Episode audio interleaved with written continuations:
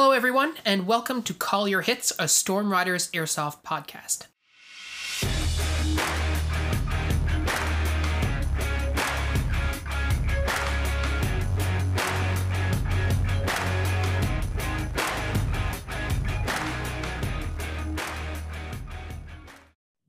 Thanks for joining us, everyone. Today is our one hundredth episode of Call Your Hits.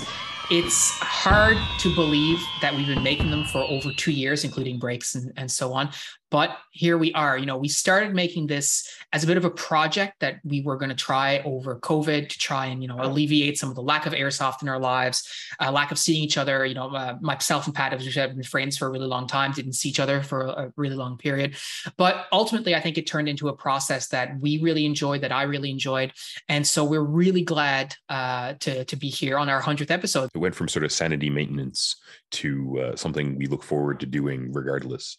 Yeah. Uh, and a lot of that is because, frankly, there are people listening and they've connected with us. And it's cool to have a community that's a lot more global than the folks who play airsoft in Newfoundland. Yeah, and we've had the chance to talk to some really cool people. I mean, uh, not just um, you know, members of our Discord and, and so on, but other people as well. And, you know, it's something that I really look forward to. Like, I know I'm going to be talking to one of our Discord members who lives in Australia in a couple of weeks about a milsim that he's going to. So it's been really, really cool. But for today, I think to celebrate this one hundredth episode and to do something a bit different and fun, uh, we thought it'd be fun to get several people in on this episode and do a bit of a retrospective about our time playing, playing airsoft together, how things have changed over the years. So of course we've got Pat, as you've heard, but we've also got Chris and John and Cal here today. And guys, I couldn't be happier to have all you guys in here to talk uh, and reminisce a little bit together. I think we've had some pretty memorable moments over the years. Uh, and it'll be cool to, to see what sticks out in your mind uh, as some of those memorable ones, and talk a little bit as well about how things have changed since uh, since we started. But one of the things as I was gearing up for this episode, and I was thinking, like, what are some memorable moments? And I have the benefit, too, of having all this footage that I can scroll through. And one of the one that always sticks out to me, if you guys remember, I think it's like twenty fifteen, twenty fourteen, something like that, maybe. We did this indoor training night at Steve's warehouse. And we did this exercise that was like a reaction drill. So we would like haul somebody's foot off their head, and then they had to engage someone Uh, who was coming at them with a knife. And we had Cal there who had a, a hood on his head, and Chris just ran at him with that rubber knife. Do you remember that, Cal? Yes, I'm cringing right now a little bit. Very memorable. I feel a little bad because instinctively at the time, as you're going to discuss here in a second, I guess, I essentially shoulder checked him in the chest and yeah. I knocked him over. I felt horrible afterwards. And then to add insult to that, I shot him multiple times after I shoulder checked him as well. Yeah. So Chris remembers this. Yeah, it was amazing to be a part of it, to be honest. Uh, it was it was fantastic. I remember everything, Matt was on the sidelines and he was like losing his mind because as I watched it over and over, I mean, it's just so amazing. Like the, the purpose of the drill was uh, someone's going to run at you with a knife. You just need to draw your sidearm and shoot them. And then the person, you know, stops running or, or whatever. It was a dark and, room too, wasn't it? No, no, no. That was fully lit because that I think maybe would have been a bit too much with the dark room. We did that some other time. But okay. But yeah, so like, Uh, you know, Cal's there, the hood comes off, Chris yells and runs at him with this knife, and Cal just whips out the sidearm, shoots a couple of times, shoulder checks him, Chris falls over, and Cal just keeps plugging him as he's going down. It was beautiful. It was Frank, so fun. I don't think he shot me. I don't think he shot me until he put me on the floor, but I could be wrong. But uh, I can't yeah, remember. I we, think, yeah, I think you're right, Chris. I think we used to do a fun drill after all the, you know, quote unquote important stuff, right? Mm-hmm. Yeah, because we did yeah. do we did do a dark room before, like Pat we did, and it was was it something similar, or you you got into the dark room and then we turned the lights on and you had to shoot targets? Something yeah, so it was like a strobe yeah. or something. There was a strobe, and yeah. uh, I think Matt had put like some Taylor Swift on on a really loud speaker uh, and like someone was standing there as a target. So your objective was to like scan through the room and like cut through all the noise and shoot the right target basically, right? Or uh, at least determine if there was a target there, right? I uh, I know that also was I think the night that we uh, tried the uh, spinning around like a traffic cone or a baseball bat kind of drill, like the disorientation and then like try to walk a straight line and shoot drill. Yeah. And uh, I have done target shooting uh, airsoft stuff a bunch of different times under a bunch of daft circumstances. And that was absolutely the worst I have ever done shooting anything at anything. Yeah. I remember Jason Fong falling over. He spin or like the whole idea was you spin around the cone so many times you get all like loopy, and like he spun around the cone and then he started walking in a straight line and immediately just basically tipped over. Yeah. It's just like, yeah. It was fun. Um, it was fun doing that kind of stuff though. Like we had a lot of, I remember Chris, you were telling me like at some point, you're like, I almost enjoy training as much as I enjoy playing. Right.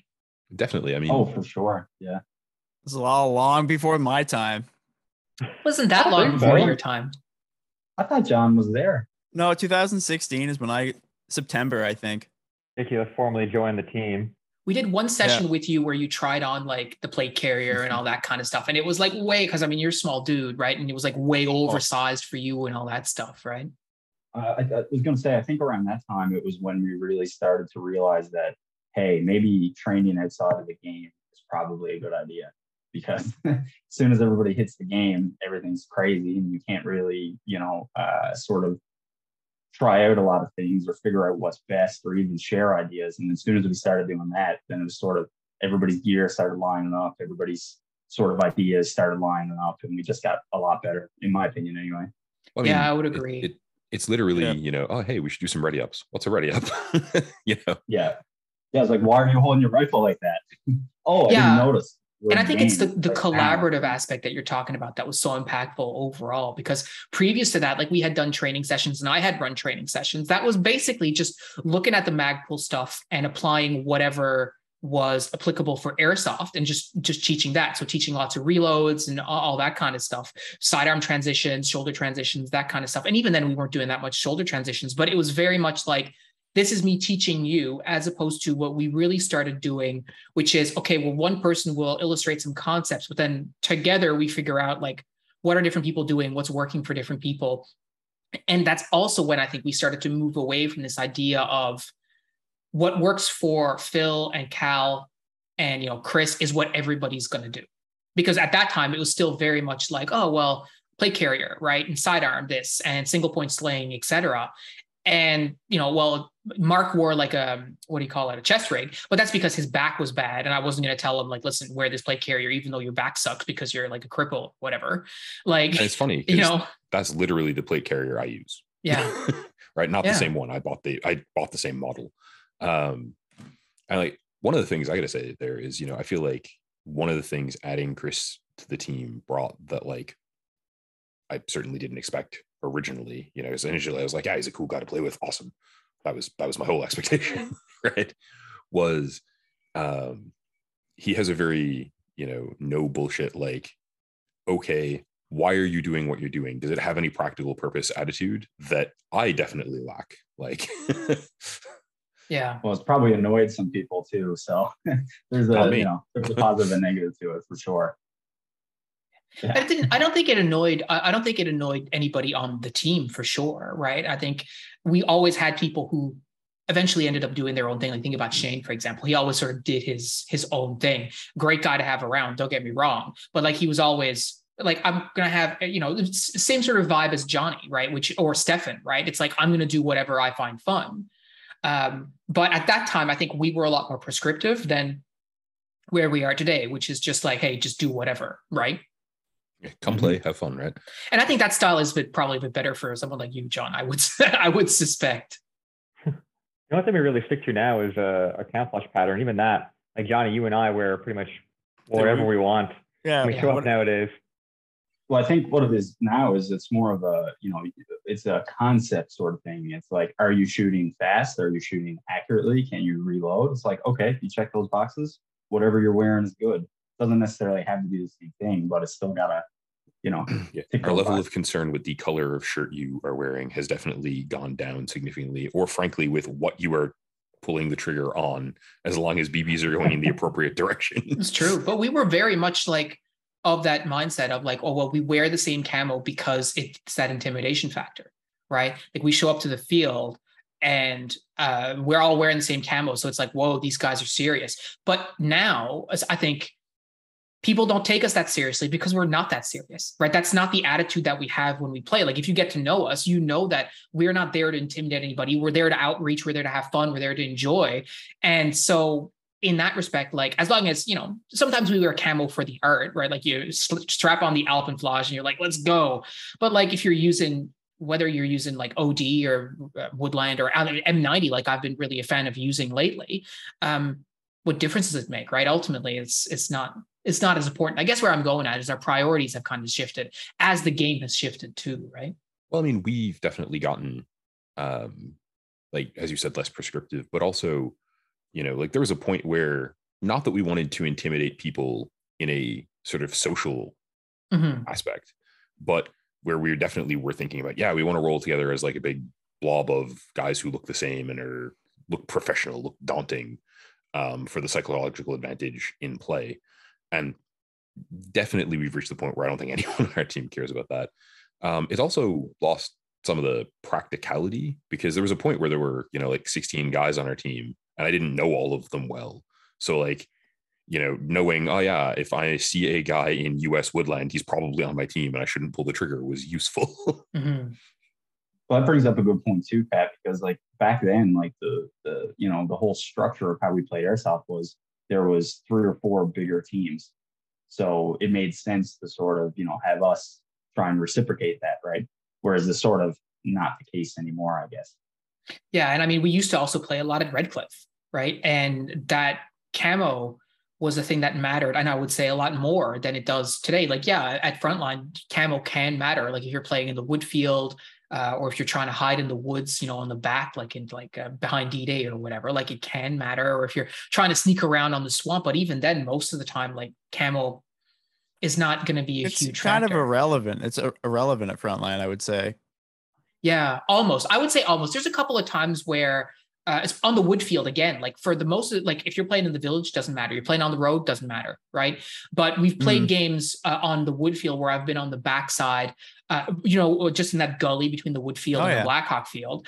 And I, there have been times where I've been in cover, but sorry, in concealment, but not in cover, but mm-hmm. relying on my camouflage to keep me hidden. And it's, it's worked, you know, relatively well. Like I'm looking at people who do not see me, but to your point though, how often does that happen? Exactly. Versus the rest of it, right? It's a nice to have, but like, yeah, it's, it's, you know. It's definitely less critical than when we were literally playing in the woods every weekend. Yeah. Like I felt like when yeah.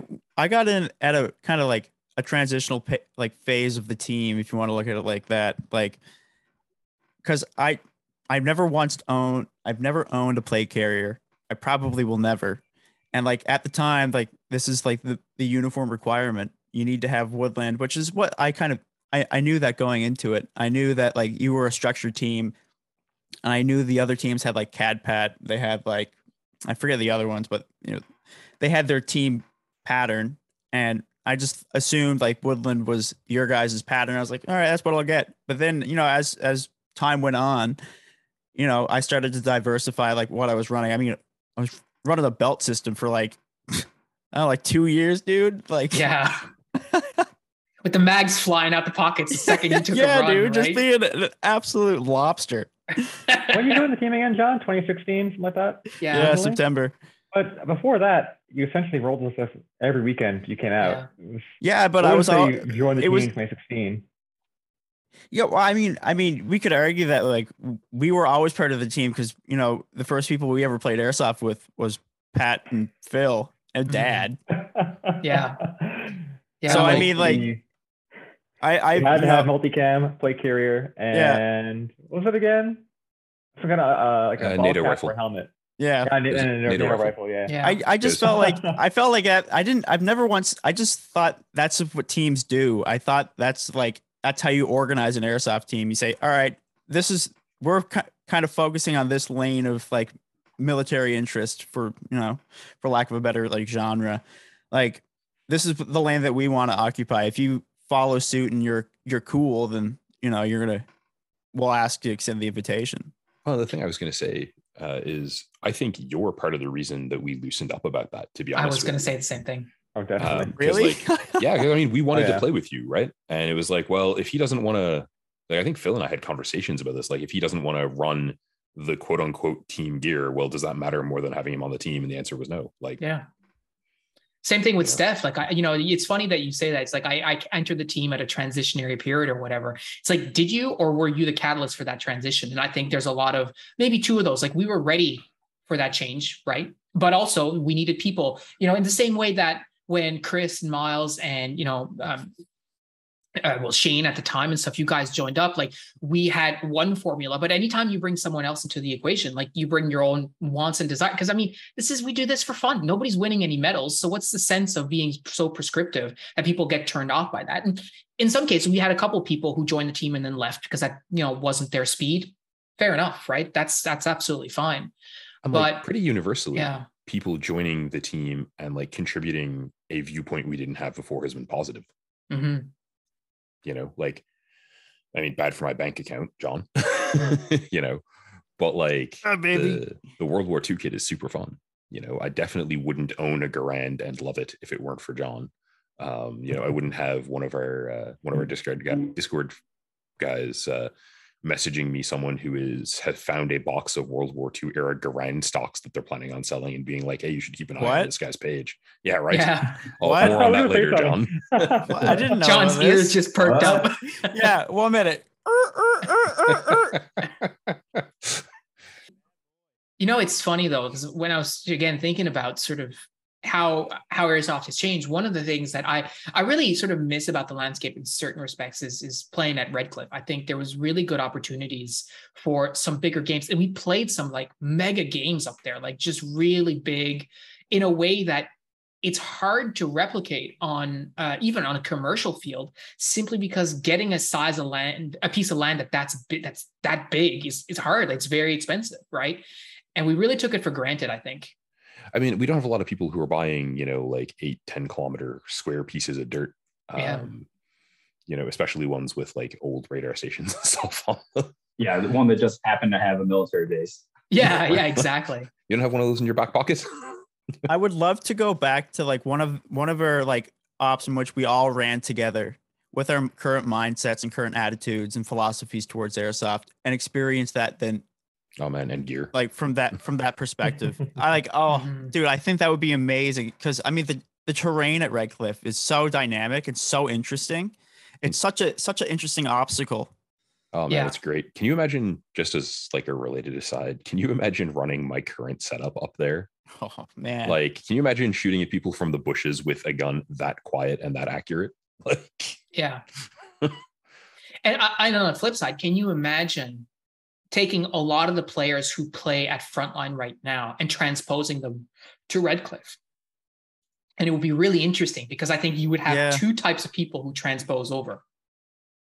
Guys like Matt, players like Elizabeth, who are like super sneaky, super quiet, super mobile, right? And I get this, I guess this idea of like just them sneaking around and all this. And then you had all the other people who've never seen uh play in a wooded area like that, stomping around, making like all this kinds of noise and, you know, uh like giving themselves away. Like I just I can't imagine what that would be like now. I mean, like I have enough practice playing up there that it's basically the only place on earth I can legitimately claim to be sneaky. yeah yeah I I feel incredibly like sneaky in, at Redcliffe, man. Uh, those oh man some of those flanks going around like the lower platform area. Oh, those flanking the octagon for like ten odd years. We haven't played lately, mostly because I guess hikers yeah. and kind of stuff, and logistically yeah. it's harder to plan up there. And it, reliably, you can go to Frontline and get a fifteen, twenty person game regularly every week now. Yeah. It'd be nice to see the change of pace or player wise. I know a lot of folks who play Frontline, as we've all seen, really enjoy the speed soft kind of play style yeah. of like sprinting yeah. and running, which I don't mind now and then. It's fun, but uh, I've always kind of enjoyed airsoft because it's. You can't run around the like paintball. B Bs are much faster, more mm-hmm. accurate. If you try and dash and slide around like you do in paintball, you're just out. You can't make it. Yeah. You get tagged out pretty easily. So I like the way that um, Redcliffe kind of gave us that ability to replicate that. Plus, you can't slide around at Redcliffe because you're going to need a tetanus shot if you do, right? yeah, right. yeah, like I did one day. Yeah. When I cut my leg on a rusty nail. Yeah, or like, tetanus shot.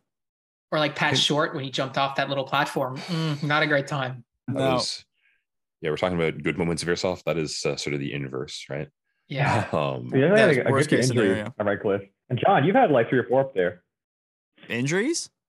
Yeah. Or like, I remember there was one, I remember we were like fortifying the octagon and a yeah. pallet fell on your head, but you're wearing a helmet. Oh yeah. I was wearing, yeah. I was wearing my Belgian M M1. It has a, it had a dent in it. Oh my God. Like a very noticeable, I I forgot how that dent even got there. I thought I, that, that's just how it came. Okay, I'd say that we have more injuries from Redcliffe, but I recall no, many times that I've other places throughout my whole life. I've always, I've always injured my head. My my head has always been like the focal point of me getting hurt. Like, it's I, a good I, thing I, that you don't keep anything in there, then, dude. It's it's a and you know it's hilarious. I wear nothing to protect it except for goggles. Now, yeah, it's too funny. Yeah, one of the things that's you know uh, that's funny about the Redcliffe thing it, for me is that. The primary reason that people stopped playing with like the hikers and stuff were one thing, but the primary reason is that they moved where we had the, had to access from. Yeah, like yeah. a large, a staggering yeah. number of people quit playing up there just because they didn't do want to do like a twenty minute hike in. Yeah, yeah, the parking was always a bit of a problem. Well, it was I remember, always dicey or sketchy. Well, I mean, yeah, like when you used to, you know, park at the. Remember when you used to park at the bottom all the time yep. before that area up top was developed? I mean, it was always a hike up, right? It was like fifteen minutes the long way or seven or eight minute the, the short way, and you get up there and you're half winded already. Um, and it always sucked. Never got any easier. Yeah, yeah, it was always brutal. I'd like to go back and redo it. I'd like, I'd like to experience a Saturday morning game. Yeah, I think you know, I think Don't it would be hard. hard. Yeah. yeah, do nothing yeah. until like eight thirty. Then start walking yeah. for eight forty-five. Yeah. Yep. Then you load up down the parking time. lot. Yeah, I wouldn't be at that anymore. Show up with your stuff like loaded. Have enough time to leave, get coffee, and come back while other people are loading their mags. Yeah. yeah. But it was different too, man. Like we didn't care like how long it because we weren't paying anything, right? So you'd show I up like, whenever time and leave like whenever. I remember I like, lots yeah, of games that were like nine to five or whatever. Just crazy. Yeah. We played a lot of nine to twos. Yeah. Or sometimes those later, like, yeah. Yep. And I also don't think we went solely for just airsoft. Like, I don't solely go on Saturdays to Frontline to play airsoft. I go to talk to you guys and other yeah. players we associate with and have fun. Yeah, man. Like, I, I love hanging out with you guys, and I get to see you less often than I want. yeah. yeah, and I remember, like, the, the again, like, coming back to Redcliffe, like, I'd love to be able to go back there and do the kinds of, like, run the kinds of ops uninterrupted like we did. You know, many times, like whether dude, we should have a little game, just the Stormriders. Yeah, maybe so. Dude, just, I think that would be sick. It like I really want to go back up there and experience. Like I remember, can't remember the game, the op that it was, but like Chris was commanding one of the teams yeah. or whatever, and you're yeah. like back at the ruins or whatever. You're just like eating your like you know Sour Patch Kids or whatever you had back there, like sour. I can't remember what was it like you always had in your thing. Sour Skittles. Sour Skittles. Sour there Skittles. It is. Yeah. Man, and you whip them out too, like throw it at us if we're hungry or needed like a little boost. Sour, sour Skittles on demand. Yeah, Chris was our dealer. Yeah, no, I was. He had the green. Yeah, we had. I remember, like I, you know, we had Pat and I had conversations about like how to complicate the objectives without making them like more meaningfully like complex, but more entertaining. And like again, I remember one of the things that we did. Um, we had like uh, like a placard that we would hold, like one of us, one of the like marshals or whatever would hold out over their head, and the other team's recon team had to call in the numbers and the letters that was written on there. We specifically picked letters and numbers that were like hard to hear over the radio to just try and trip them up, right? So I think it said like uh, P five or something like that, right? And so that like that kind of stuff, which you can't, you know, you can't really do. Uh, at the frontline field, because how far away are you realistically going to be from that particular objective at a maximum distance? What, two hundred fifty yeah. feet, three hundred but feet, like one hundred meters? I think you you played into the structural like landscape, like the dynamic nature of frontline or of Redcliffe into the objective for that, because the, the it would be it, it's impossible. Like sure you can sneak around, but like you can't sneak like you can't properly move around someone like you can at like Redcliffe. Yeah. And yeah. like once you once you understood like just braving the woods and just trekking through it, picking out your lane that you usually just pass through, like you, you can't you it's impossible to replicate. And that's why like Frontline, as good as it as as it is, it will never hold a candle to that like dynamic play. Yeah, I remember one time uh, one of the guys who joined the team and then left. Uh, I think his name was was it Steve Butt? Is that who it was? Cal? Pat, oh. Do you remember? Yeah, he definitely played with us for a little while. Yeah. Uh, oh man, what Butt. Yeah, I remember him. Yeah, that was oh, that was oh, way Andrew Buck. Andrew, Andrew Buck. Yeah. That's right. Yeah, yeah. This was oh. them. Yeah, yeah, yeah. This was before Chris and Miles and all them. Before Mario and Mark and Jason. Like he was the fourth guy. We have pictures of him. You know, when we started the team back in two thousand nine. But he introduced me to the concept of like a claw relief to break contact. Right, so you take contact and you loop through the woods and you go around and you and you circle back and stuff. And like you legit can't do that at Frontline. Right. It's just not possible. There is not enough field and not enough cover for you to break contact in that way. Right. It's just not, it's not the same. I mean, you can kind of replicate it. If there's only like a few people left halfway through like a village game or something, and you have contact on one side, you can easily break yeah. and move. But like, it's, it's a, it's a different, it's, I mean, it's problem solving for like, it's taking the same concept, just applying it to a different set of circumstances. On a super small scale too, right? Yeah, of course. Yeah, yeah. Because I mean, at Redcliffe, if you're trying to lose someone in that context, you you have loads of space. Whereas at Frontline, it's like, all right, I got fifty feet. Redcliffe, you could easily, you could flank someone or be flanked by someone and have enough space and time and cover to outflank their flank on you. Essentially, yeah. It's that large and spacious. Because yeah. I remember like at Redcliffe, One of one of the big decisions always was if we're what platform are we going to take? Yeah, are we going to take the lower or the lower Ooh, lower? Yeah, like yeah. do you want to do you want to move around them, moving around us? Like, how do you want to play this?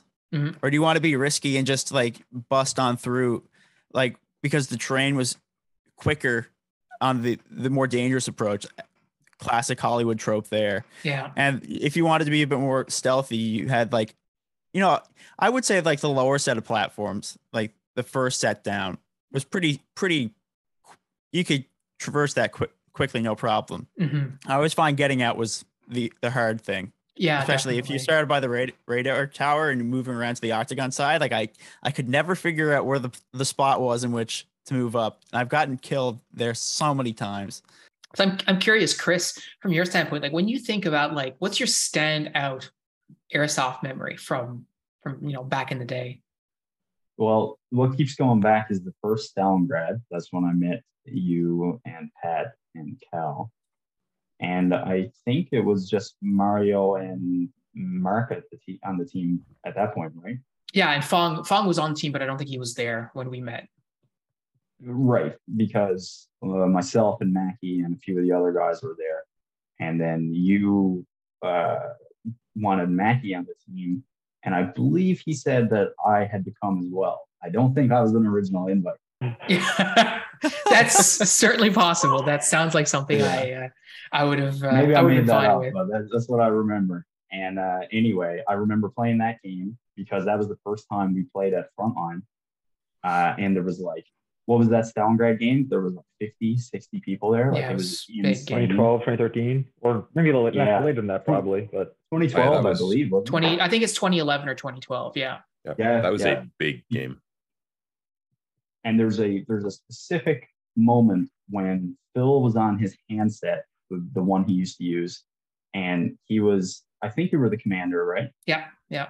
Mm-hmm. And you were talking behind the bus. And I was with my G and G Top Tech electric blowback. uh, that was a really good rifle before we started touching the wall. And all I was doing was peeking around the side of the bus and like smoking ten dudes, coming back in, reloading my, my high cap, winding, winding it up for like thirty seconds, popping back out again, and just smoking guys. Yeah, a good rich environment. Chris, nothing, nothing has changed. You do the exact same thing when you roll on the field now. yeah, right? They always uh, just like A I spawn just in front of your barrel. It seems. Yeah, yeah. I just killed like six of them. I'm like, dude, I never well, saw we, one. We, we tried to play at Redcliffe yeah. multiple times with you guys, and we were on the uh, the Airsoft Canada forums. Yeah, and we went like three weeks in a row, and it was like just no shows. Nobody was there. Mm-hmm. And then one week we were walking back down and uh, uh, Sean Walsh was walking up and the dude was in full C A D pat, had like three rifle bags, started taking out rifles uh, to show us. And we at this point only had like the Walmart rifles, and Jason Little had a, uh, a Kraken A K, which mm-hmm. was like, the, you know, the, it, it was like the that was, gun. Yeah. And and then he said, you guys should try Frontline or something like that. That's and then we all got good guns and we went there and then it just snowballed. Yeah, that's definitely, I think, one of the standout memories. I remember from that game in particular, I've talked about it on the podcast before, I'm sure, about how like Miles, who I guess was in the reserves at the time, kept calling me sir the entire day. And I was like, I don't, whatever, dude, like, fine. But he he showed me a tip that I still use to this day whenever I look at a physical map, which is that I had the map on the floor, on the on the deck, and I was trying to figure stuff out. And he just took it and he oriented the map to the terrain so that the map fit the environment that we were at. So when I'm looking down and I'm looking on direction, it, it follows the map kind of deal.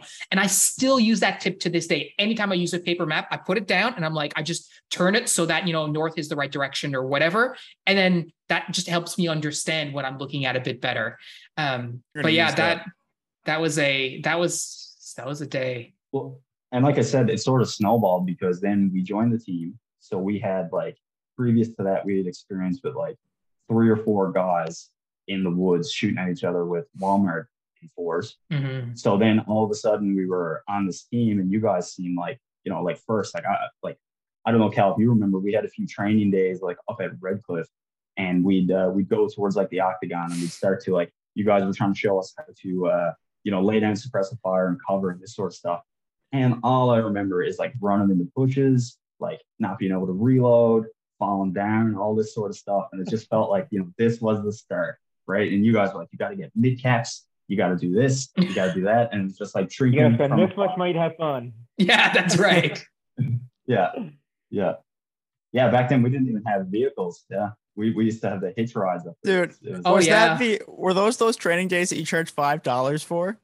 No, I don't think so. We never, we never really charged. The, the only ones that I charged five dollars for was the ones that we had to like create targets and stuff like that. Uh, but that's right. Yeah. Cause I remember those. I was like, oh, I wanted to go, but it's five dollars. Oh, wow. When I, when I was in, when I was in like grade nine, dude, like five dollars was a lot of money.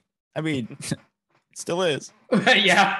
We got, we had like fifteen, twenty people that showed up that one day. We charged five bucks, but like the training plan we had needed us to have like targets, Uh, some of the resources too we needed, and we essentially used all the resources going forward for over for the training days. So yeah, it was one little like unfortunate circumstance of paying five bucks, but it paid out in the long run. Yeah, because at that time, like, yeah, like definitely. I can't remember, it was like two thousand ten or something like that, two thousand nine, two thousand ten, yeah. And like I, you know, just had some whatever job, right? So I wasn't flush in the same way that, you know, I'm, I, as a grown ass adult now, right? Um, it was just it was just from the perspective of a broke grade nine yeah, year old. But totally. But like, this is what I mean. Like today, I just build the stands and then have the training session. I wouldn't charge five bucks. Like I don't care. Right. Same yeah, thing. I mean, we go to Frontline, right? Like yeah, it's course. free. It's yeah. your, your disposable money has definitely uh, yeah. changed. I just remember that. I was like, I wanted to hang out with these guys, but yeah. So Cal, what about you? Like, what's the one that stands out for you? Like when, cause I mean, you, you like, you've been playing almost as long as we, all of us have been playing, but I feel like you've played a lot. There was a period of time where you played a lot. And I think a lot more than even like me and Pat.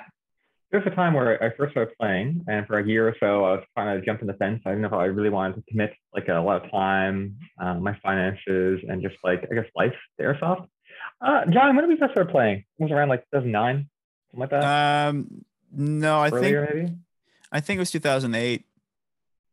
I remember when we first started playing, uh, you and I were like sixteen, I think, or just under sixteen, because we needed like uh, at the time we weren't actually playing Frontline, so there was no like formal consent process. Yeah. So essentially, it was just, you needed an adult or someone over the age of eighteen to, I guess, say they will take ownership of you in case yeah. anything happened up there or whatever. So it was your dad. Your dad yeah. essentially like owned me, owned me for a full year. yeah. We're not, we're oh, not being yeah. legally responsible yeah. for you, for these idiots. Someone come take care of them. Yeah.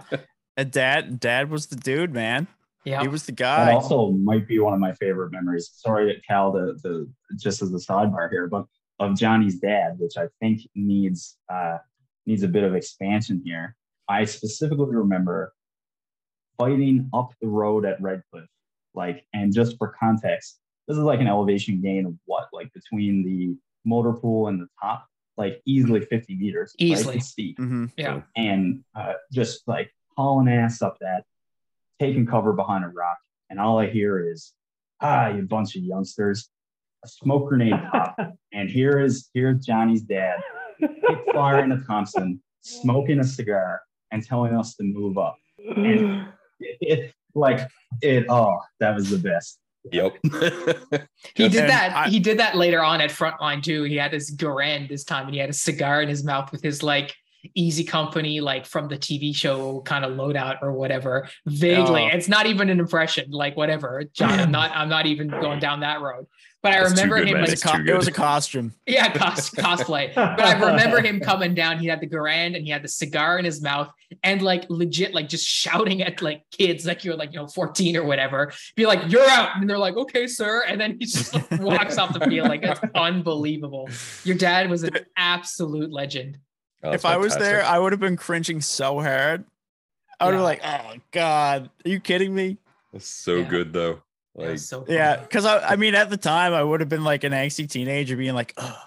I think, I think my favorite part about that is that, like, hip firing the Thompson and smoking a cigar and still hitting people. Yeah. do, you, do you remember Dad's hilarious camera setup he used to have on his Thompson? Like he had a GoPro suction cup to, to yeah. the stock. yeah. yeah. Oh my it, God. These, these were the kind of interactions that I wanted. This was like when I first started playing, fifteen, sixteen years old, I wanted a sport where it wasn't just, I don't know, I wasn't interested in soccer, basketball, hockey, that kind of stuff. I wanted something more dynamic and interesting.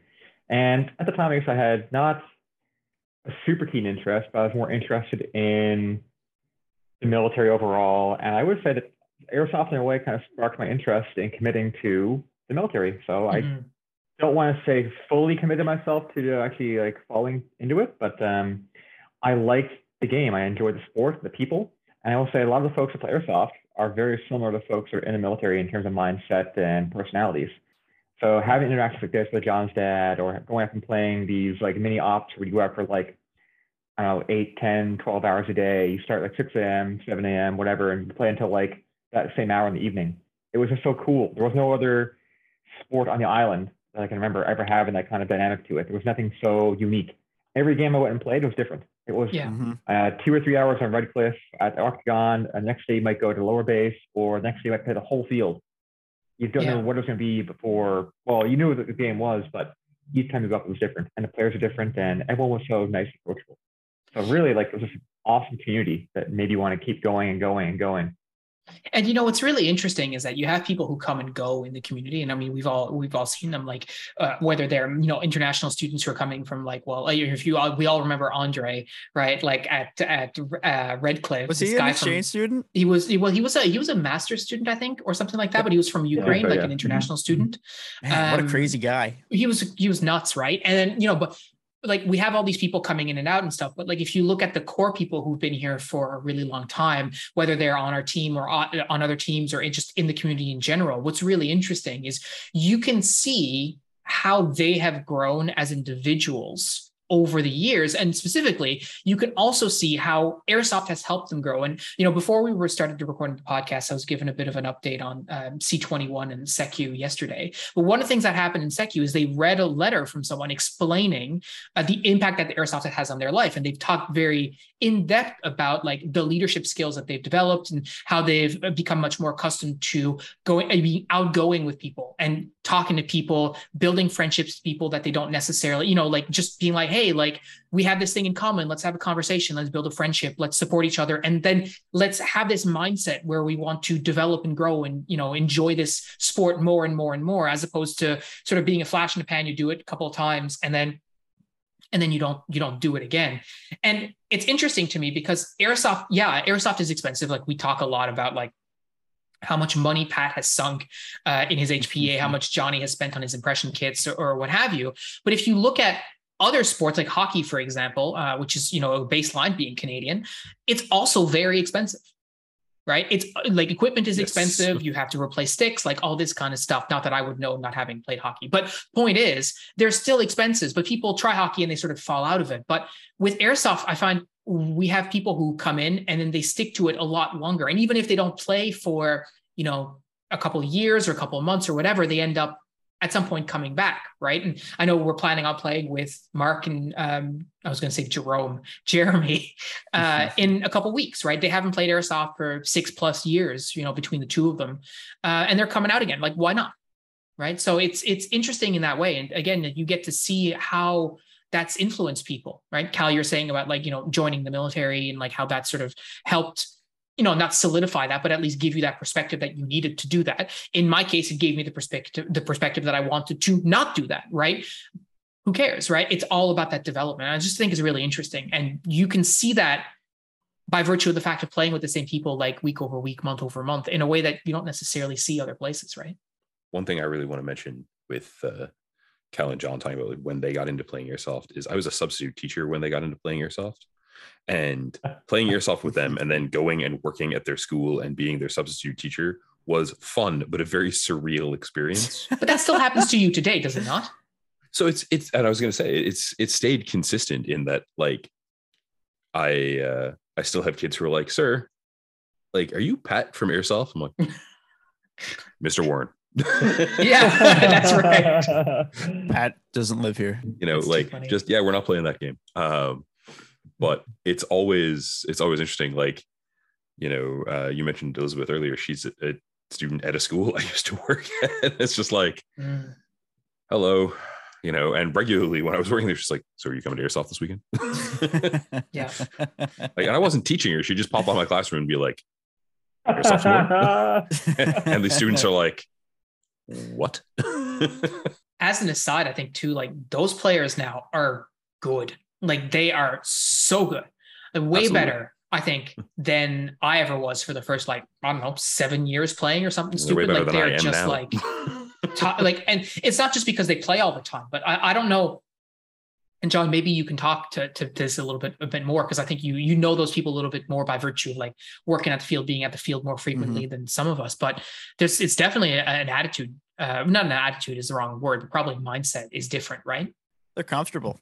They're comfortable yeah. with it, and that's the biggest thing. Once you're comfortable and you're you you have the ability to flex, kind of like I'm going to try to take a step further. Be a little bit better, be a little bit more aggressive, think a little bit differently, then, you know, week after week, day after day, you know, you just kind of build up. You you understand the, the field difference. I mean, I've spent like eight hours. I spent like twenty-four hours, like an a week, like on the field. So like I, I've developed a different relationship with it now, and I can understand it a little bit differently. And it's not as big as it once was. Mm-hmm. Even though like I, I haven't really grown physically, like the field feels smaller now. Maybe that's because I'm so familiar with it now, but I'm not sure. And I would say that she's been working there a lot longer than I have. Same with like Matt. And that's why like they're so comfortable and they're so like proficient at what they do uh, when it comes to playing Airsoft. It's I don't just know if he be- listens to these, but Matt, you're a monster. Mm-hmm. I love it. Dude, oh. He's the only person except for... He's, yeah, I'd say my most consistent threat. I always feel like he's the guy I got to get. Once I get him, I have slain the dragon. The head is off the beast. uh, but yeah, it's all coming down from like the, the hours spent like just on the field. And, you know, practice makes perfect. And I would say that they're perfect for Frontline. And, and let me know if you think this makes sense, but I feel like, especially like newer, newer players, players who, who like, like Elizabeth and Matt and stuff, I feel like they play Airsoft as opposed yeah, to doing they do. Airsoft. Do you know what I mean? They do. Yeah, I know exactly what you mean. Um, that was the thing that I, I wanted to change when I joined the team. I was just playing. I was just playing dress up. There's no further like motive. I was obviously extremely passionate about the Second World War, and I wanted to broaden my experience. And it was after a lull. I had taken a few years off of playing Airsoft, if you remember from that time. Mm-hmm. I think from like two thousand twelve to two thousand sixteen, I was I was like A F K, and I made the decision that I was like, I think it's time for me to get into it again. And you're the only people that like I had any like connection with, um, so. It just That's felt natural to. Well, I've known you my pretty well my entire. I've known you over half my life, I would say. Mm-hmm. Oh God, um, that's terrifying. Yeah, dude. I like. I'm old. Yeah, it's it's pretty it's pretty crazy, but like that we've been friends for that long. But love it. Um, that's what it feels like, anyways. Like I feel like I've grown up with you guys. So when it was reassuring to see that you guys were there, and the community that you had formed had developed as well. So other like-minded people like Chris, Mark, uh, Steph, because all these people were new to me when I when I got onto the team, really, because I had I hadn't really played with them before. Like, I don't really remember playing with Chris at all at Redcliffe, despite his accounts of him and I playing together. Uh, but these are like, I I I no, I just kind of fit, and I was like, I want to do airsoft now, and I want to commit time, I want to commit money, and I want to commit myself to these guys. And being on, I mean, this is the only team I've ever been a part of. It's the only team I, I would say I'll, I'll ever be a part of, because you're the only people that I can be like myself around. So, um, yeah, that, that I know, I know exactly what you mean. And there's a, like a childlike wonder that comes from just playing it, just for the sake of playing it, just for yourself. And not and taking it what, too seriously too. Right? Yeah. Yeah. Definitely. And like, I, I wouldn't say that we take it that seriously. We have our moments, but like, um, we're pretty lackadacious when it comes to like the attitude front. And it's weird because we're, I think we've evolved over time into a way more chill team, but we're still really yeah. here playing it, I think, as a sport as well as a hobby and a thing to do for, like, you know, like a, it's hard to say we take it super seriously, but mm-hmm. I mean, we definitely try when we're on the field, but no when question. We're off the field, we're, you know, we're open, we're inviting people to bounce ideas off, questions, comments, criticisms, what have you. And that's yeah. kind of like, like we, we take it seriously when we're, when we're in the pit. Like we, we take corners slow, carefully. We take, you know, we think about what we're doing and we really try. Um, well, but I also mean, Phil periodically has to talk me out of bringing a sword to airsoft. Well, it's true. But I was going to say, like, uh, I don't, I th- I can think of very, very few times, at least I can speak for myself, where my primary motivation when we were playing was I need to win. Like, I need to win this game. And there's very, very few that. times where I felt oh, like really? that. Yeah. Really? I always feel like that. No, because I'm like, I want to do my best, right? Yeah. And if my best is not enough to win, then whatever. Like, that that's not within my control, oh. right?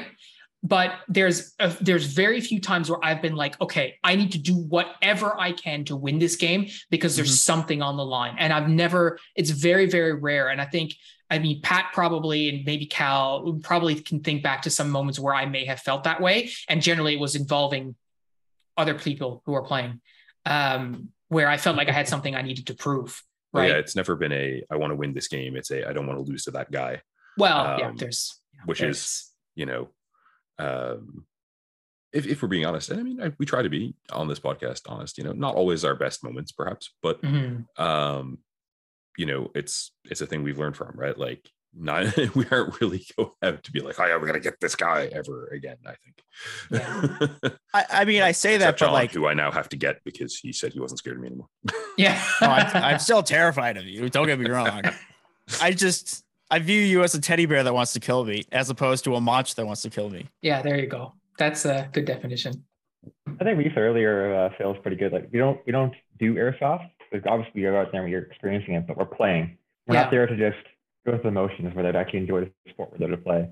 And I agree with John earlier, what he said. Like, yeah, I play. I don't play to just for the sake of playing. I play because I enjoy the aspect of playing, and I enjoy winning as well. But if I lose, obviously, not gonna, not gonna cry. Yeah, about of it. course. I definitely play to win, but I don't like go out there and sweat. I'm not out there like sitting and laying like massive piles of fire to their spawn. I'm not like going to their spawn to like camp them. I'm going out there yeah. to experience airsoft the way that I enjoy playing. Yeah. Mm-hmm. Yes, I'm going to. I'm going to actually achieve the objective and do my best to win. But if I don't win, then yeah, exactly. I mean, we I tailor our own experiences on the field. I mean, we also have, I think, a very positive view in terms of like the sort of fair-minded and sportsman-like behavior, right? Yeah, we understand you know. it's a game. You have to this kind of sport. If you're not, if you're not fair or have sportsman-like style approach to it, people aren't going to come back. And it's an entire sport based on sportsmanship. Yeah, and I think Chris and I talked about this uh, a while ago, where we said, you know, the idea this was this, you know, like the refs at some point at one game had said, like, maybe don't, you know, go one hundred percent or whatever. And I'm like, we're always going to go one hundred percent because if we don't. That's not very respectful of the other people. It's like, you only won because I didn't try. Like, that sucks, right? Yeah, that's garbage. Yeah, I, I, I I'll never get, I'll only get salty about a loss if there was cheating involved. Well, I think it's fine to get, it's fine to get salty in the moment, right? Yeah, of as course. But then, but yeah, of know. course. And, and like I, and you guys have seen my salt. It's like very brief. except if it's like continuing. It's like more like a, it's like more a, like a light brine, I would say. Yeah. I feel like, baby. yeah, I would never say anything to the person or act any differently. I don't think I would act any differently to them, or I'd, I'd hope that I don't, but I, who's to say? But to bring it back on the, on the positive side, I think one of the yeah. things that I've really enjoyed in getting to know all of you guys, and it's been interesting because we've never really had ever to have this conversation. Everybody shows up on the team and we're always going to do our best. Mm-hmm. Right. We're always going to go out there and like, yeah, you could be hungover, you know, A F. Uh, we've had those games, right, where you're just like, oh my God, I hope we don't have to run this first game because I'm just going to puke or many whatever. A Redcliffe, many a Redcliffe game has had uh, a bunch of people eating cheese, eating greasy cheeseburgers yeah. at eight a.m. Much the worse for wear. I never understood why. Yeah, but we've never we've never had to have conversations being like, okay, okay, guys, let's go go and do our best. Like that was never something we ever had to discuss. Right. We always yeah. knew that, yeah, we're on this team. We're here to support each other. And that means doing your best, whatever your best is that day. Right. And sometimes yeah, yeah. my best is like down here. And sometimes I have days where it's like up here, and that's fine. But I'm always going to put in as much as I can. And I think we've all all had that. And as a consequence, I think that's part of why we always got got along so well, because we could look at each other and be like, yeah, we're giving it our all. And if that's not good enough, then that's not good enough today. Then that's fine. Um But I always knew, yeah, you know, Cal, Pat, whomever is going to have my back, or I'll have their back, or whatever, right? Never had to wonder. And I mean, oh you know, yeah, there's there's definitely a difference of quality between like, you know, someone else was driving, so my breakfast today was my last shot of tequila and two cheeseburgers, and other uh, other better mornings. Mm. But at the same time, you know, you're there, you showed up, you're playing, rocking. So yeah, I mean, I, I think. You know, there's a lot of there's a lot of airsoft that we played. I mean, it's been sixteen years for me. I think for you know uh, Pat, Cal, John, a couple a couple fewer than that. Chris, a few couple fewer than that. But that's a lot of time to to make some of these memories. You know, and I can say with a very high degree of certainty that most of my airsoft memories are positive. Oh, right? Absolutely. Like, and that's why we do it, I guess, right? Oh, absolutely. I mean, I wouldn't play the game if I didn't like enjoy it. Yeah, there's like, so much cool stuff that we've done over the years. As I think about all the ops we've done in Redcliffe, it's hard to it's hard to encapsulate them. You know, I remember when we did um, Pat's first op operation, or uh, Scouting and Chill, where it was like sort of like murky, foggy. We had like face paint on. Um, I remember doing an op like that later on, and Chris was, was like, those, "The weather has complied really well." Moments. Yeah. Remember Chris complimented me one time. You were like, you guys looked fierce. And I was like, yeah, dog, that felt great. Right. Like all, all those kinds of stuff. Like we, I, I don't know if you guys remember as many, or like, are these are popping back in your mind as, as I do, but like, it's wild. It's wild to think about. Right. Uh, I remember one of my first times running with you guys, running the, that old beater M four. And I had, oh man. Yes. The old M fours, Johnny. Dude, no, no, no, no, no, not the Walmart special, not the Walmart special. Oh, back when, okay. like, recent when I when I first joined the team, I was using Fong's like um, beater rifle. Uh, anyways, uh, I was going through the village, and this is before I knew how to move properly, like in a lack of a better word, urban setting. And so I was just walking in the open, and I had to do a reload, and I. Mark Noftel was watching me. And I think this is the game at which I was like, yeah, I think I want to start doing modern stuff. And he was, I, I had to reload, and I had it. And I did it so smoothly. I was like, that was sick. Uh, and then all I heard out of my left ear was, Johnny, that was fucking sexy. I can hear him and saying I was it. like, I was like, I'm sold. Yeah. John, I'm staying. yeah. Yeah. Now I feel that I think we need to point out this M four situation. So when John and I first started playing, I don't know if any of you remember, what we first started using for like our first year or two of playing was just a Walmart M four. Dude, you had moved on to another weapon, and I was using, I was still using the, the beater M four. Yes, I think you had a, right. you got a Kraken, right? Oh yeah, I did. I did. I did. Eventually I was on the A K train for a couple of years. Loved that Kraken. You A K were. For a while. Yeah, you were on that for hard. But yeah. I'm on it now. I have pictures of you uh, still kicking around from back then, wearing winter whites with like a Chicom chest rig and waving like a Soviet flag. Yeah, dude, yeah. you were ahead. You were ahead of the fashion. Uh, Yeah, really. Hey? You are oh light years ahead. But we rocked those Walmart M fours for a good solid period of time, and they were they were okay, right? Yeah. There. Well, because we were given, we were fortunate enough to have the space in which we needed to close in and use yeah. the effective range of like ten meters. Yeah, yeah, it turns out. Not to mention the fact that the woods were so and the woods were so dense, like you had to move up, right? You just couldn't. Right. I, yeah, I mean, how many yeah. games you had a ten meter range, and we had real A E Gs, and they had a fourteen meter range because the trees, pine, pine trees stop B Bs. Like, yeah, exactly. I didn't understand the difference between B B bastards and Walmart B Bs. Ooh. Yeah, point twelves and yeah. the point oh, we use point twelve for the longest lot because obviously they go faster, right? They go oh yeah, yeah. yeah they, well, yeah. yeah. I mean, strictly speaking, yes, for you know, fifteen feet or whatever, three meters. Yeah. Why would you carry B Bs and mine go faster? Yeah. Yeah, they're also not round, but let's not talk about that. Mine are also camouflaged. Yeah, they're because they're green or whatever. Yeah. They were so poor quality that you could see like the seam line. Yeah, I know. Two shells together. Oh, they were so bad. They were, they were so poor quality you could feel the seam line. Chris, yeah, was like, it you? Was it you who at like for a while you were loading like four black B Bs and a white B B in all of your mags? Is that you who's doing that? Yeah, oh, I did that for God. a while. Yeah, that was completely trash because you could you could only see the one way B B. So if I had you know if I had eighty B Bs in the mag, I could see like six seven shots. Like yeah, and like we weren't like guns weren't accurized back then. We weren't like zeroing our dots, like none of that stuff. You know, and I, I use zeroing like in air quotes because I mean we know airsoft zero is like whatever. But yeah, I vaguely remember that. It just popped in my mind. And it's like, oh, it's like a tracer. Yeah, okay, bud. Dude, that's yeah. like the sa- that's like the same thing as me numbering all my, my A R magazines. I was like, they go in order. Uh, yeah, okay. John, that's how you can count them after and you know you have them all. Yeah, like, that's, that's right. Not, that's not why I did it. No, I know, I know. That's not why you did it. Yeah, this is why I'm on the team. It's the, because the order of the reason is, I did it. The order is one mag for John. Two mags for John. Yeah. Three mags for John. yeah, John. John's here for the big brain ideas. That's all right. It's so funny looking back at all these things and like he keeps bringing up like, you know, different perspectives. Like it's so easy to sit back and laugh about that stuff now, but like that was, that's the good memories, right? It's yeah, like, yeah. you know, you're finally learning that there was a better gun than a Walmart M four. It's like finding out that point two B Bs aren't necessarily the best.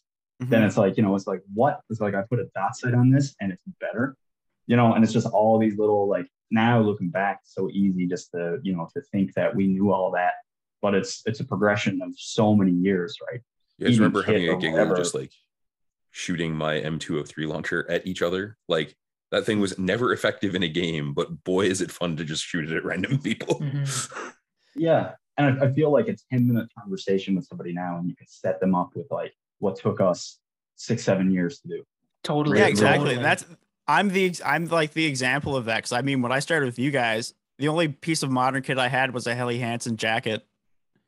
And, and the best thing, John, about that was, it was, hey, I want to learn about modern kit. Okay, John, do this. Ah, uh, that looks stupid. I'm going to do it this way. And yeah. Later, yeah. Be, uh, hey, John, I noticed, I noticed you're doing it this way. You'd be like, yeah, dude, it's faster. I don't know what it is. It's like, mm, yeah, I don't know where that idea came from. Yeah, I remember I was frustrated like A F for a while. I was like, what is this guy? Yep, I, you know, it's the reason why I never had a play carrier. We're just like, hey, John, learn from our mistakes. John's like, nah. Yeah. Remember two-point slings, John? John was like, I don't like two-point slings. I don't, I hate them. I hate them. And then, you know, it's like, they're no good. They're no good. And then he gets the Slingster that we've been telling him to get for like, I don't know, fifteen years conservatively. And he's like, oh my God, the Slingster, guys, it's so good. It's so and good. I remember, right? I remember going. The Slingster and I are now legally married. I remember I, I was like, when I first got the Slingster, I was like, I tap Phil on the shoulder. I was like, dude, this sling is sick. Yeah. Where'd you hear that? Yeah, that's right. Who knows? It just, it's just like it came into his brain, brain through osmosis, yeah, right? Just I was like, hey, I don't know if you guys have slings. They're sick. Yeah, but yeah, you're right. I, I think you're right, Chris. Like that's you know these are like yeah, it, it's cool to be able to share our experiences. I mean, that's the whole reason why we have the podcast, the channel, because we have all this knowledge that you know hopefully people listen to it and they take something away from it, whether. Uh, you know, guys on the Discord are like, oh yeah, I agree with that. That's great. Thanks for putting me onto that. And they go like, you guys are totally off base. I don't enjoy that. That's fine too. Right. But it's more than that. I think it's the it being able to look back and be like, wow, like we've progressed. Like it's it's so fun to look back, and it's funny. You look at yourself and you just laugh. I mean, you have to, right? You, oh, I, I think of myself like being in my in my office and just doing like sidearm transitions with a timer, being like, this is the most important thing I'm going to do for airsoft. And I look at my airsoft today and I was like, wow, that was trash. That did nothing for me, except that one time when I drew my sidearm and shot some guy, uh, I can't remember who it was recently. Uh, it was, oh, it's Jason Terry. And like, that's the only time it's ever come up, right? But like- That was recently. Yeah, like- Memorable you know, moments in airsoft. Kyle, do you remember we were playing an operation game and like back trailing it around like in the woods, and some dude comes out and the three of us are like putting fire down and my M sixteen stops working. And I just the o- do the only useful sidearm transition I've ever done in airsoft and just immediately shoot the guy twice with the P X four and hit him oh, inexplicably. Oh my God, I remember this. And it's just like, oh, that's the most badass I am ever going to feel in airsoft. Yeah, might as well just retire. Like I'm done. Yeah. Yeah. That's funny. There's there's so many there's so many of those things too that like looking back on, you you would think like you know within that range now it would be ridiculous to think you wouldn't hit them, right? Like yeah. like I remember especially rolling with Fong when he used to have um, actually I had a loan of his rifle his uh, oh was it the Magpul Masadas? Is yeah, that yeah. correct? Yeah. And he had a he had a. I don't even know if it was an internal barrel extension suppressor or if it was just a suppressor. And the thing was like five and a half feet long. And my uh, my rifle was like C Q B R length. So yeah. I had a loan of it. I couldn't, I was looking down his knockoff L CAN, which I had no idea about eye relief. So I couldn't see a thing. And it, it like totally turned me. Right. And then like thinking back now, it'd be like, like that gun was easily four times as good as the gun I had. But I just had no idea how to use it. But mm-hmm. like, you know, like like we were saying, like those ranges where it would seem impossible, or like, hey, look, it's it's you know, uh, you're up against three guys, like you'd be shaking in your boots, right? Whereas like you know, now looking back, it was like you know, with what we know now, it, it might not be uh, the same level of intensity, but like all these little things, like taking a shot at a guy who was doing a patrol on top of the octagon, we were like seventy-five feet away, and Fong is like, dude, this is an easy shot. One shot, one kill, man. You got him, you know, all this stuff. And then doing it. And two of us are just like celebrating. Whereas now we'd be like, you know, hit the guy on the move, keep going. Like, yeah, not even he's seventy-five feet away. You better hit him or else, right? Like, yeah. yeah. Yeah, and I mean, I, I think now like some of the range is like uh, using Pat's uh, Pat's gun a couple of weeks ago uh, with his H P A with the with the sight uh, in the podcast that we recorded last week, like. I was hitting people way further away than if we go back like five years time playing at Redcliffe. Like I'm making shots two hundred feet easy, right? Easy. That's crazy. And like that would have been insane at Redcliffe. It would not have been possible. Wind yeah. aside, the just the distance was just way too great, right? Like we've talked about Redcliffe a lot, right? And it's like I, I think that part of like you know okay, so there's a lot of hikers. There's a lot more development there now. Mm-hmm. Everything has grown up so much. But also, if you if you put our current gear capabilities up there, it changes the game completely. Definitely. Like some of my best memories, especially when we used to play in the winter, was on the side of a bank, pushing snow up in front of me, and seeing a guy like just standing up, and two of us just exchanging B Bs for like fifteen minutes. Neither one of us coming handy. You're just you know you're just having a time, and uh, and and that would just never happen then, right? Yeah. Because yeah, everybody yeah. collectively, the gear is so much better. That's I mean, at this true. point, like, you know, your gun, my gun, frankly, any of our gear, you just yeah, pull trigger twice. All right, that's done. Carry on. Yeah. And people, like, you have a lot more people working on their own stuff. Like, you, you guys got, like, Matt, you got guys, uh, you know, even uh, at Frontline who are not on our team, right? There's lots of people doing their own tech work that are doing really good work, right? Uh, it, the resources that are available now to teach you about gun teching. Uh, did just didn't exist when we were like back in my day. We didn't have YouTube. Yeah, but I mean, there was YouTube, but like there wasn't detailed videos on.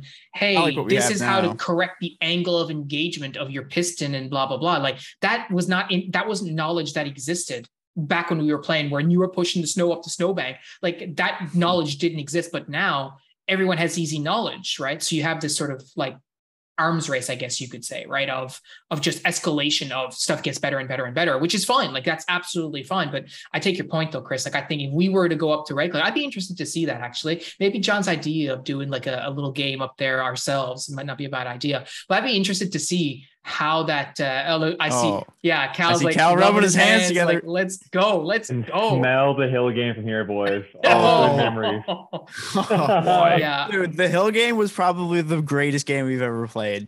Like, just yeah, in terms sure. of like, in terms of like a game, like on a map layout, like that was fantastic. There's so much you could do. Go up right? there and record that, because our viewers are probably listening right now. Like, what the hell are they talking about? Hill game, like. Redcliffe was so dynamic. The amount of objectives, locations, play areas, and just approaches and ways to play. You could essentially go up there and just go any way you want and still reach got, the objective as long as you stay in a geographic area. Yeah, we probably should have given some context at the beginning, but like this, and Phil, I don't know how much you and Pat have gone over this in the past about like what the area actually was, but essentially it's like, what, a three and a half, four kilometer square that yeah. uh or maybe not that big, maybe like two and a half three uh that was essentially a a U S military uh base in the sixties yeah that was just abandoned. So you had, not only did you have elevation gain of a substantial amount, like what, what's the difference between the parking lot and the top, like one hundred fifty meters probably. Yeah, so you had you had yeah. all that. You had literal rings around like paths and different platforms and different areas with, you know, decrepit concrete buildings. You had, uh, you know, just like like Cal said, very dynamic, very like variable. You, it was like a map on uh, Battlefield that was like mm-hmm. just curated for this, right? Yeah, and yeah. so many like avenues of approach. Like, we used to play the King of the Hill game where, you know, you had to be on the hill and like the attackers had to try and come from the top and the defenders, quote unquote, had to, uh, would start at the bottom. And like a lot of people wanted to be the attackers because it was easier to come down the hill in certain respects, but actually it was a lot easier to defend from the bottom sometimes. And you had a ton of ways of defending. You had tons yeah, of ways of attacking. Variation is what it like, was. Yeah. And I got, where, a, I got a quick question. Do you guys think playing at Redcliffe has made you a better airsoft player now? Do you rely on any skills that you developed during those times, or like any approaches to in the way you play mindset wise or anything like that has made you a better player? Hmm, that's a good question. I think there's there's two parts to your question. I think has the the way playing at Redcliffe made me a, a better airsoft player, like in general? Like, I would say yes. Do I have skills that I learned at Redcliffe that I apply at Frontline? The answer would be probably not really. Um, For me anyway, like I think maybe, you know, concealment or being aware of opportunities for concealment maybe. But mm-hmm. again, like we talked about at the top of the episode, like opportunities for that at Frontline are pretty limited. Yeah. And I mean, like for what we play consistently is just urban, very tight firefight C Q B. Yeah. I mean, I learned how to corner uh, playing in the sort of lower area around the rectangular building at Redcliffe. Mm. Like the reason I feel comfortable coming around corners in airsoft and usually don't do badly when I'm doing it is having done it just a ton up there. Um, you know, I think that, you know, a lot of our better like comms skills uh, definitely come out of playing at Redcliffe because, you know, at Frontline, like you don't really need a radio. I can shout at you, mm-hmm. you know, uh, at Redcliffe, You, you need a radio. It yeah. is a requirement. Or you need a real set of pipes. Although I will say, I think one thing Redcliffe taught me is you don't want to be inside a building when people are attacking it. Like that's just a bad, that's a yeah. bad vibes, bad vibes. Like I'm not interested in doing that. I would rather be outside in some sort of concentric ring of defense than inside just waiting to get schwacked by people who are swarming the outside, which yeah, surprisingly, we used to play that all the time at Redcliffe. Yeah. Like attack, defend the octagon. You can't leave the octagon. That was, that, that was a really fun game. It was, was really but in game. retrospect, I'm like, man, that sucks, dude. It would be interesting to play it again with their modern capabilities. I'd be ridiculous. Like, oh my god! Yeah. The reason we didn't like the Octagon games because in a defensive context, you're confining the defending team at like five-ish people against ten attackers, and you can't leave the building beyond like an arm arm length. Yeah. And it wasn't like there was a lot of spots to hide or take cover or canalize the opposing force to come at you. Yeah. They can go anywhere they want. And if they're getting at you and coming in near you, the octagon has a window in every single wall. And some no in cover. some cases, there's no yeah. wall. Yeah, well, that's exactly. true too. Fair point. Yeah, four windows and four doors. it was like being a fish in a barrel, essentially. It's like a, someone designed it to be like a multiplayer map or something, because the main avenue of approach and the biggest window where the trail intersects to going to the Octagon building has like no wall there and very yeah. little cover. That's because the paintballers knocked it out years ago. With is that is that is that really what happened? Oh yeah, that's hilarious. I think your question earlier, John, about if it made us a better player. Yeah. Uh, or I, I can't remember exactly what you said, but I think that frontline, not frontline, I mean, Redcliffe gave us the core competencies of being a better player overall, mm-hmm. and made me realize what I should and shouldn't do when I come under contact in airsoft. It made me realize what I should do afterwards, or how to properly engage and then follow through with like firing on a threat. Mm-hmm. Uh, it gave me that real, like real core basics of how to play airsoft effectively. At frontline, mm-hmm. I don't know if you can really just get there and learn all this stuff immediately. Um, more trial by fire, I guess, at frontline, yeah. but Redcliffe definitely gave me a more, I guess, broadened concept of what I should do in airsoft and what other fields can be like, instead of just constant C Q B all the time. Uh, taking fire when I'm at like Redcliffe, I have time to like not particularly sit down and think about it, but I can take fire, get in cover, and think of what I can do next. Do I want to mm-hmm. just straight up attack the guy and like do a frontal, or do I want to flank? Do I want to disengage? Do I want to fall back? Do I want to call for mm-hmm. backup? At frontline, you don't have that opportunity because it's so quick and violent. Mm-hmm. When you take contact, you immediately have to just find the other guy and start shooting them. That's all you, that's all you can do. But yeah. Redcliffe gives the ability to have options yeah. and engagement.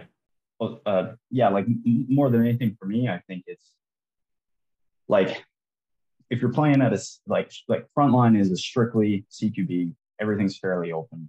You know, it's like it's like a Call of Duty map, right? Just to, to, mm-hmm. to give some context. So it's like you can't really hide away, right?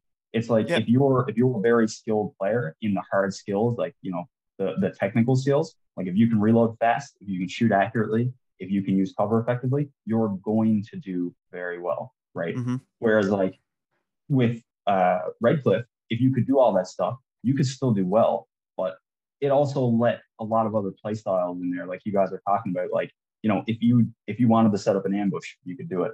If you wanted to, as soon as you came under cover, you could run away. Cool. You know, there was all these other opportunities, which I think it took a lot of people a lot of time to, you know, to go from Redcliffe. Like there, I, I think when we first started, or when Frontline first started having regular airsoft games, there was quite a pushback for people to even go there, because mm-hmm. I think yeah. it exposed a lot of things, right? Because it was just a completely different style play. Yeah. yeah. So I like for me, I don't, I don't know if I learned anything at Redcliffe that uh, really helped at Frontline, I, and I don't know if, like, it's not. I don't think it's as easy as, as saying that you learned something there that helped, because it's hard to look back and say exactly when you learn these things. Yeah. But I think both of them together definitely equals a better player. If you're competent in both. Yeah, I, I think I, I agree with you completely. And I also agree with Cal's point. Something like, I feel like it kind of doveta- dovetails well. Like I found that the fear of being a kid amplified the intensity of the situation at Redcliffe. Um, And especially having Phil and Pat there being like all decked out in their military gear, and me being like, you know, nineteen eighties uh, cotton, you know, O D Canadian uniform.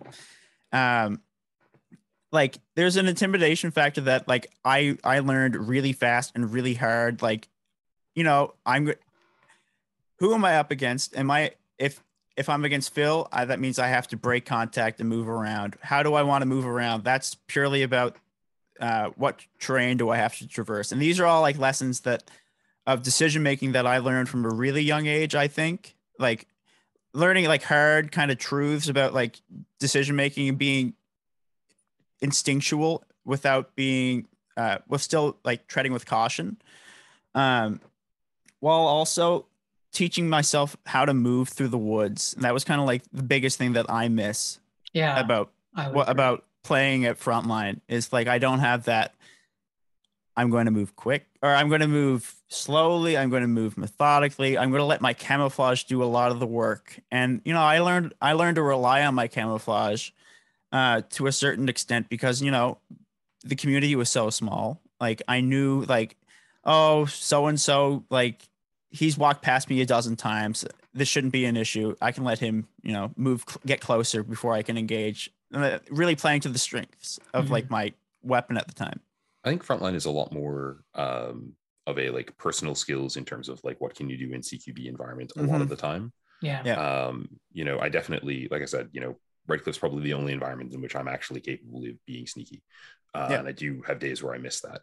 Um, you know, and I think that there, you know, you don't use a lot of like stealth or, um, you know, bushwhacking skills at at Frontline, really. Mm-hmm. You know, actually, I think you, I think you do, and you apply it in a different way at Redcliffe or at Frontline. Sorry, sorry. The way you approach buildings is still the same way you approached buildings when you were at Redcliffe. Like going into the octagon, for example, is no different than how you would take going through the back door of the yeah. two-story if you know right. there's someone in there. I don't do it. That is that is correct. Yeah, yeah, exactly. And you learn, and like so, like there's still a lot of transferable skills from Redcliffe that, you know, this retrospective is teaching us. Oh, definitely. There's just other stuff that, you know, I think there are things that do transfer and things that don't. Like one of the things I'd say uh, that does, you know, I was saying, you know, the the radio skills, but really our ability to play as a team was developed in an environment where like coordination yeah. was really important and yeah. often uh, sort of functioned via, via comms, and being able to coordinate and work together and get other people to coordinate and work together with us is really important at a lot of games at Frontline as well.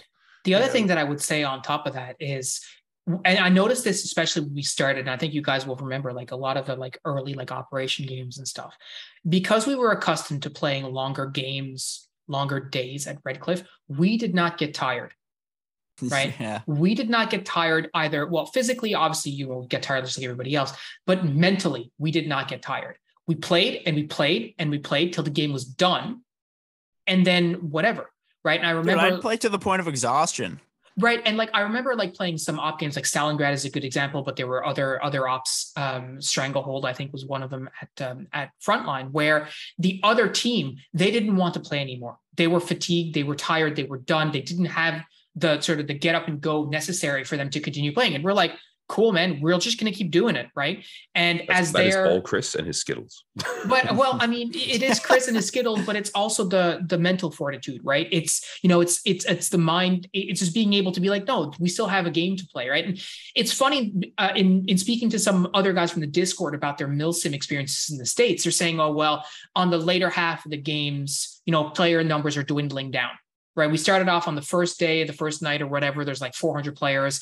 And then by Sunday morning, there's only two hundred players left. Like half the players are gone or whatever. And for us, we experienced that obviously in a much smaller scale. Like you'd start the day, like the, you know, the first Stalingrad game, there could have been like seventy players. And then because they're getting beaten and worn down, players are leaving. They're like, yeah, I'm done for the day, whatever. And then suddenly it's like fifty on fifteen or something, right? Or forty on fifteen, right? The Stalingrad games were particularly rough for that because they're in February, you know, and yeah. like February is not super nice weather here. Well, we didn't and care. A lot of the, sure, but I'll, we also like had people on the team who had experience camping in the winter and being outside in the winter. And so I think, you know, like definitely it's a morale thing, but part of the benefit we had going in is that like we knew to wear warm clothes. Well, I mean, yes and no. I mean, I wore desert boots for a long, of the longest time. My feet froze and stuff, but it's yeah, just fair. Like, me too. had I think playing at Redcliffe just gave us that endurance for for for longer games that I think you didn't see as much from Frontline, because the games last what twenty minutes, half an hour is a long game at Redcliffe, at uh, Frontline, because we've got, you know, three hours, four hours of play. Like thirty minutes is a large percentage of that. Dude, front right? Frontline is a sprint. Yeah, and half yeah, an hour totally. At Redcliffe, you can't find the other team. Well, yeah, that's, yeah, that's, that's very the thing. True. Yeah, like yeah. Who, who remembers playing games of Where the Hell is Shane in the Woods? Yeah, then it was Zach. Yeah. Or the game will be done and you're running around yelling trying to find them. Yeah. Yeah, yeah, yeah that's very true. Yeah. And they come yeah. out and just start shooting people. And they're like, no, dude, we're two games later. Yeah, the game's over, dude. Come back to the spot. We're going to start over again. Funny to reminisce about the good old the good old days. I should say the good old days because we still have a lot of fun, but I guess back when I played all the time, like I was out every single weekend before I had a job, essentially. Yeah. And I feel like this has given people uh, a good window into sort of like how the, we act with each other. Well, yeah, the shape of our team and the shape of our friendship, right? Yeah. You know, the, yeah. the way in which we carry on. Yeah. Uh, the Walmart M four. Good memories. Yeah. All faithful, man. Do you remember uh, the M P five K and the P ninety? Oh, yeah. I remember oh, carrying God. up. Was that, was that guy's name Mason? I think he's played with us years ago. Yep. Mason, wow, that's a flashback. Yeah, dude. Kiko yeah. Nico? Oh yeah. Gur- oh yeah. Oh yeah. Well, that's what Dad called them. We had sales. We had subpar fill. Yeah. But yep. we used to carry their stuff up for them. We used to either pay Mason like five bucks for B Bs, and he gave us a gun to use, or Nico would just make us carry up his stuff for him and yeah. use his gun afterwards. Yeah. Yeah. Yeah. Good memories. I remember asking him, I was like, "Hey, can I borrow a gun?" That's so funny. Well, you know the price. Got to carry my stuff. Mm-hmm. Yeah. I was like, all right, happy, happily. So guys, I think that's about enough of a retrospective, enough reminiscing, talking about Redcliffe and Frontline and all these fields that you probably don't have any idea what we're talking about. Um, but if you've listened to the podcast, you've watched some of our, video- of our videos, you will definitely be able to recognize some of those places. Uh, hopefully you found this retrospective interesting. It's been amazing to be able to have this conversation uh, with you guys today, John, Cal, Chris, Pat. But it's been really cool to be able to, to make these podcasts for the last couple of years. And uh, we're definitely going to continue. It's something that's fun. Got to meet lots of different people, have really great conversations just like today. Um, and, you know, if you want to be part of these conversations, if you think you have really good experiences that you'd like to share, uh, you know, let us know in the Discord, send us a message. It's really just as easy as that, figuring out what we want to talk about. But until then, guys, thank you so much for listening. Thanks for being with us for one hundred episodes of this podcast. And we will talk to you next week. Thanks, guys. It's been awesome. We'll see you at two hundred, baby. Yeah, see you at two hundred, baby. Peace, guys.